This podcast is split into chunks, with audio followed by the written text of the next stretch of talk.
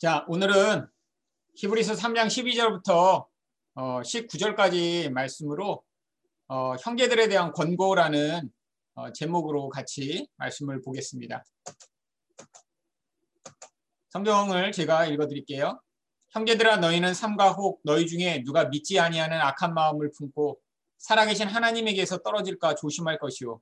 오직 오늘이라 일컫는 동안에 매일 피차 권면하여 너희 중에 누구든지 죄의 유혹으로 완고하게 되지 않도록 하라. 우리가 시작할 때에 확신한 것을 끝까지 견고히 잡고 있으면 그리스도와 함께 참여한 자가 되리라. 성경에 일렀으되 오늘 너희가 그의 음성을 듣거든 경노하시게 하던 것 같이 너희 마음을 완고하게 하지 말라 하였으니 듣고 경노하시게 하던 자가 누구냐? 모세를 따라 애굽에서 나온 모든 사람이 아니냐? 또 하나님이 40년 동안 누구에게 노하셨느냐? 그들이 시체가 광야에 엎드러진 범죄한 자들에게가 아니냐? 또 하나님이 누구에게 맹세하사 그의 안식에 들어오지 못하게 못하리라 하셨냐? 곧 순종하지 아니하던 자들에게가 아니냐? 이러고 보건대 그들이 믿지 아니함으로 능히 들어가지 못한 것이라. 이 말씀을 가지고 우리 히브리서 저자가 어떻게 권고를 했는지 우리 살펴보고자 합니다. 우리 이제 문맥을 보시면 원래 이제 3장에서 모세보다 위대하신 예수에 대해서 이야기를 하다가 이제 이 모세와 연관되는 게 모세와 함께 출애굽했던 이스라엘 백성들이기 때문에 그 이스라엘 백성들의 이해를 통해 그 불순종이 어떤 결과를 갖고 갔는지 먼저 어, 이야기를 하고요. 그 다음에 이제 오늘 우리가 보게 될 내용이 지금 말씀을 듣는 이들에게 과거에는 이렇게 불순종한 이런 악한 결과가 나타났으니까 그것을 거울 삼아 너희가 하나님께 순종하라라고 하는 내용으로 이야기를 한 뒤에 그다음에 이제 4장에서는 순종한 자가 어떻게 안식에 들어가게 되는지 이야기를 하고 있습니다. 그러니까 3장부터 4장까지가 커다란 하나의 세트죠. 어떤 세트예요? 이 안식에 들어가는 것이 얼마나 중요한지. 근데 모세가 이스라엘 백성들을 그 안식의 자리에 데리고 가고 했지만 불순종함으로 그들은 가지 못했는데 너희는 순종함으로 이제 안식에 들어가야 하지 않겠느냐라고 이야기하는 하나의 세트로서의 말씀 가운데 이제 12절부터 19절까지 내용을 보도록 하겠습니다. 12절에서는 형제들아 너희는 삼가 혹 너희 중에 누가 믿지 아니하는 악한 마음을 품고 살아계신 하나님에게서 떨어질까 조심할 것이오. 그런데 이 히브리서 저자가 믿지 아니하는 마음을 악한 마음이라고 이야기를 합니다. 우리는 이제 악하다라고 하면 뭔가 이제 뭐 정말 나쁜 짓을 했을 텐데 사실 이 악이라고 하는 성경의 기준은 단순히 이렇게 누군가를 뭐 죽이고 또 어, 나쁜 짓을 하는 그런 종류에 머무는 게 아니라 그 근원 안에서 결국 하나님께 불순종함으로 말미암는 결과를 이야기하는 것이죠. 이 악한 마음이 어디서 나왔냐면 민수기 14장 35절에서 나오는 그 내용이 바로 이 악한 마음이 믿지 아니하는 마음으로 연결되는 것입니다. 민수기 14장 35절 보시면 나 여호와가 말하였거니와 모여 나를 거역하는 이 악한 온 회중에게 내가 반드시 이같이 행하리니 그들이 이 광야에서 소멸되어 거기서 죽으리라. 이 악한 자들은 심판을 받아야 되죠. 근데 이 악한 자들이라고 하나님이 말씀하신 내용이 뭐예요? 지금 가나안 땅에 데리고 가시겠다고 약속을 하셨는데 12명의 정탐꾼들이 갔다 왔더니 아, 그들이 하나님의 약속은 믿지 않고 아, 거인족들이 다스리고 있더라라고 하는 이 정탐꾼들의 이야기에 요동하고 하나님께 원망하며 자신들을 이렇게 애굽에서 데리고 나온 것을 이제 불평하고 또 비난했던 것을 이야기합니다. 결국 믿음이 없어서 하나님의 약속에 대해 이렇게 반응했던 이 모든 결과를 약하다라고 이야기를 하는 것이죠. 결국에는 그러니까 우리도 하나님이 우리 인생 가운데 약속들을 주시잖아요. 성경을 통해. 근데 하나님이 결국은 우리 인생 가운데 주신 이 약속들에 대해 우리가 믿지 아니할 때 결국 우리 삶에서 이 악한 태도들이 나타나게 되는 것입니다. 이 악한 마음의 결과가 무엇인가요? 결국 살아계신 하나님으로부터 떨어져 나가게 되는 것이죠. 왜? 너무나 당연한 결과입니다. 하나님은 악과 함께 하실 수 없기 때문이죠.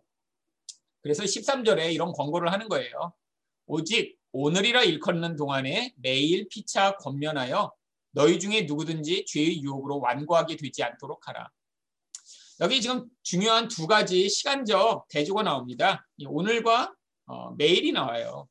이 오늘은 어떤 날이냐면 바로 그러므로 성령이 이르신 바와 같이 오늘 너희가 그의 음성을 듣거든. 하나님의 음성을 듣는 날이 이 오늘이라고 하는 날이에요. 그러니까 어떤 특정한 때 하나님 음성이 들리게 된다는 거예요. 여러분 우리 인생 가운데도 매일 하나님의 말씀이 은혜롭고 내가 그것에 정말 감동하고 사실 그러기 쉽지 않습니다. 하지만 우리에게 하나님이 특별하게 말씀하실 때가 있어요. 근데 그런 말씀을 들었을 때 우리가 어떻게 해야 돼요? 매일처럼 해야 되는 게 죄의 유혹으로 완고하게 되지 않도록 주의하여 서로 권면해야 되는 거예요. 자, 우리가 왜 주일날도 말씀을 듣고 뭐 성경 공부도 하고 수요 성경 공부도 하고 뭐, 뭐 이런 다양한 종류의 이런 모임과 또 목장 모임도 해야 되고 하나요. 피차 우리가 권면하여 죄의 유혹으로 완고하게 돼서 마음이 더 이상 하나님의 말씀에 대해 완전히 이제 거부하는 상태가 되지 않도록 매일 우리가 서로를 격려하고 또한 도전해야 하는 책임이 있기 때문입니다. 여러분 이 죄라고 하는 것이 참 무서운 게 어떻게 되냐면 이 죄가 결국 마음에 쌓여 계속 영향을 받게 되면 마음이 완고해져서 나중에는 하나님의 말씀이 전혀 들리지 않는 상태가 되어버립니다. 이게 제일 무서운 거예요. 설교를 들어도 하나도 무슨 얘기인지 알지 못하고 재미도 없고 아니 말씀이 마음에서 튀겨나가듯이 마음이 단단하게 된 상태가 되어버리는 거. 이게 죄가 가져오는 가장 무서운 것인데 이것에서 벗어나게 만들 수 있는 아주 중요한 일이 매일처럼 서로가 권고하여 자 아, 이게 죄야 하나님이 우리에게 이런 약속을 주셨어 라고 말씀으로 서로를 도전하고 권고하는 일이 꼭 필요하다라고 하는 것입니다. 여러분 그래서 우리가 목장 모임도 하는 거고 성경 공부도 하는 거고 우리가 정말 서로를 자꾸 격려하고 도전하고 또 서로에게 정말 그 완고한 마음이 들지 아니하도록 서로를 위해 붙들어줘야 될 역할이 필요한 것이죠.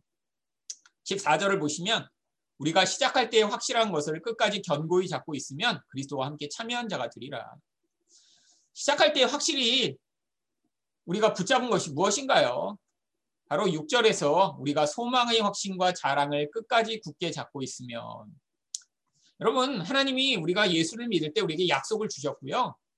우리는 그 약속들을 어, 기억합니다. 우리가 죄에서 구원을 받았고 예수를 믿으면 하나님 나라에 가게 되고 이런 우리에게 소망이 주어져 있는데 삶에서 어떻게 된다는 거예요? 확실한 것을 끝까지 붙들어야 되는데 이 죄의 유혹으로 말미암아 마음이 자꾸 완고해지면 우리에게 주신 약속들이 자꾸 희미해져 버리는 거예요. 이게 문제죠, 이게. 여러분 죄라는 게 가져오는 정말 가장 무서운 일이 우리가 하나님 말씀에 대해 이렇게 정말 면역이 된 것처럼 만들어 버리는 것입니다. 여러분 우리 자녀들을 위해서도 우리 가족들을 위해서 그래서 기도해야 합니다. 한 번, 두 번 하나님 말씀에 대해 이렇게 거부하고 듣기를 싫어하고 점점점 멀어지기 시작하면 나중에는 갑자기 돌아오게 되는 경우가 참 드뭅니다. 계속해서 하나님 말씀에 영향을 받고 또 아, 그래야 이 하나님 말씀에 대한 완고한 마음이 돌이켜지기가 어려운 것이죠. 자, 그러면 나중에 무엇에 참여하게 된다는 것이죠? 하나님의 집에 함께 참여하는 것이고요. 이게 지난번에도 말씀드렸지만 하나님 나라이며 하나님 백성들이 함께하는 것이며 우리가 함께 하나님과 거하여 하나님의 성전이 되는 이 성경의 약속들을 이야기합니다. 결국 사랑하는 사람이 모두 하나님과 연합해 하나의 그런 공동체와 하나의 모임이 되는 것. 이게 우리의 천국에 대한 가장 큰 소망이에요. 제가 자주 말씀드리지만 천국은 좋은 곳이라 가는 것이 아닙니다. 우리를 죽기까지 사랑하신 그분이 또 우리가 사랑하는 사람과 함께 연합하여 함께 하기 위해서 가는 곳이 천국이죠. 여러분 그렇다면 이 땅에서도 얼마든지 우리가 천국을 맛볼 수 있습니다. 그렇잖아요? 우리가 하나님을 사랑하고 하나님을 사랑하는 사람이 함께 할 수 있다면 거기서 천국을 24시간 계속 맛볼 수는 없지만 문득 문득 천국 경험을 할 수 있겠죠. 여러분 그것을 위해 기도하셔야 돼요. 하나님 이 땅에서는 정말 지옥 같고 만나면 모두 싫고 그냥 나 혼자 있고 싶고 어, 그러다가 나중에 천국에 가서 그냥 하나님과만 살게요. 그럴까 아니라 하나님 이 땅에서도 다른 사람과 이렇게 함께하는 것이 기쁨이고 아, 사랑하는 것이 이렇게 축복이고 아, 그 안에서 함께하는 놀라운 은혜가 있는 그 경험을 할 수 있게 해달라고 우리가 같이 기도하면서 그 하나님의 집에 함께 참여하는 자가 되기를 소망합니다. 15절에서는 그래서 무엇을 얘기하나요? 성경에 일렀을 때 이거는 앞에서 얘기했던 시편 95편 7절 8절을 부분적으로 인용하면서 말씀을 하고 있는데 이제 이 시편 95편은 이제 7절부터 어 8절은 이 히브리서에서 여러 차례 인용되는 부분이에요. 그래서 이 내용을 가지고 이제 어 세 가지 수사학적 질문을 던집니다. 무슨 얘기냐면 빤한 잡이에요. 빤한 답. 근데 성경에서 이 답만 이렇게 이야기하지 않고 어떤 질문을 던지고 답하고 질문을 던지고 답하는 방식으로 중요한 내용을 강조하고자 할 때 이런 방식을 쓰는데 이 시편 말씀을 가지고 질문을 던지고 답하고 하는 방식을 통해 이게 얼마나 중요한가를 우리에게 가르치고자 하는 거예요. 그래서 세 가지 질문이 나오고 세 가지 답이 나옵니다. 첫 번째가 16절에 나오는 질문과 답이에요. 질문은 뭐냐면 듣고 하나님을 경노하시게 하던 자가 누구냐? 아, 답은 뻔하죠. 애굽에서 나왔던 모든 믿지 않는 사람들이 하나님을 화나게 했던 자들이라는 거예요. 그래서 17절과 18절에는 두 번째와 세 번째 질문과 또 그, 그것에 대한 답이 나옵니다. 두 번째 질문은 17절에 나오는데요. 그럼 하나님이 40년 동안 누구에게 노하셨느냐? 누구에게 노하셨죠? 시체가 광야에 엎드러진 범죄한 자들이죠. 결국 믿지 않는 이 하나님에 대한 악, 범죄의 결과는 죽음을 당하게 된다라고 하는 것입니다. 근데 제가 이것이 무엇이라고 말씀드렸죠? 결국 하나님께 반역하며 불순종하는 우리 옛 자아는 결국 이 세상 가운데 결국엔 소멸되도록 하나님이 하신다라고 하는 이것도 우리에 대한 놀라운 약속입니다.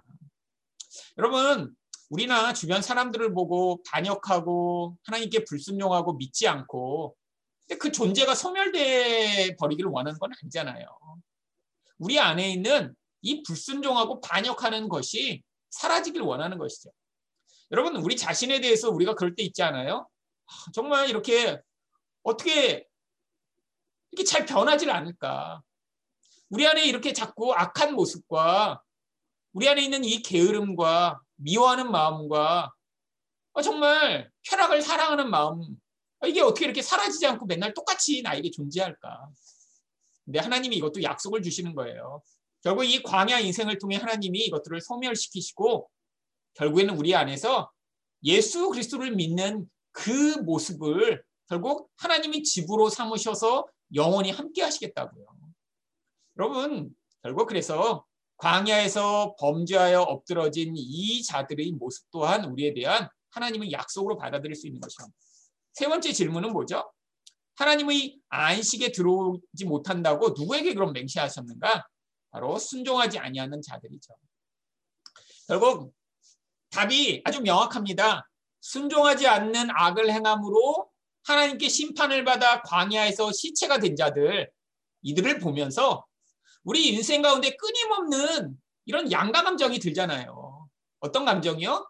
아니, 내 마음대로 살고 싶고 하나님의 약속이 자꾸 믿어지지 아니하고 아, 미래가 불안하고 다른 사람을 봐도 답답할 때가 있을 때마다 우리 안에서 무엇을 기억하라는 거예요? 아, 하나님의 말씀을 듣고 순종해야겠다. 그것으로 이 땅에서도 하나님 나라를 누리고 내 마음이 완악해져서 하나님의 말씀에 대해 거역하고 반역하는 마음으로 끌려가지 않도록 하나님의 말씀의 은혜가 내 마음을 촉촉하게 만들어 이 땅 가운데도 그 말씀으로 말미암는 은혜 가운데 이끌림 받는 삶을 살아야겠다라고 하나님 앞에서 끊임없이 이 순종하는 반응과 태도를 할 수 있도록 우리가 계속해서 은혜와 말씀 가운데 반응해야 할 것입니다. 그래서 마지막으로 19절에서 뭐라고 마무리하나요? 이로보건대 믿지 않음으로 능히 들어가지 못한 것입니다. 믿지 않는 결과가 하나님이 안식에 들어갈 수 없음으로 나타났고요. 결국 안식에 들어갈 수 있는 조건이 뭐예요? 이스라엘 백성들은 모세를 통한 하나님 말씀을 믿었다면 들어갈 수 있었는데 못 들어갔으니까 우리들을 향해 예수님을 통해 주어진 하나님의 말씀에 우리가 반응하여 순종하면 결국 이 안식을 하나님이 맛보게 하신다라고 하는 이 약속이 주어져 있는 것입니다. 결국 우리가 어, 기도할 때마다 하나님 제 마음의 이 완악함으로 죄에 빠져 하나님 말씀에 완악하게 반응하여 믿지 않는 마음이 지배하지 아니하도록 하나님이 이 땅 가운데 은혜를 베푸셔서 마음이 정말 부드럽게 하나님 말씀에 반응하고 믿음으로 낙담하거나 좌절하거나 거역하지 아니하고 하나님 말씀에 반응하는 자가 되게 하여 주시옵소서라고 여러분 기도하시길 바라겠습니다. 요약을 한번 해볼까요? 이스라엘 백성들은 마음을 완고하게 하여 하나님이 말씀을 믿지 않으므로 하나님이 주시는 안식에 들어가지 못했다.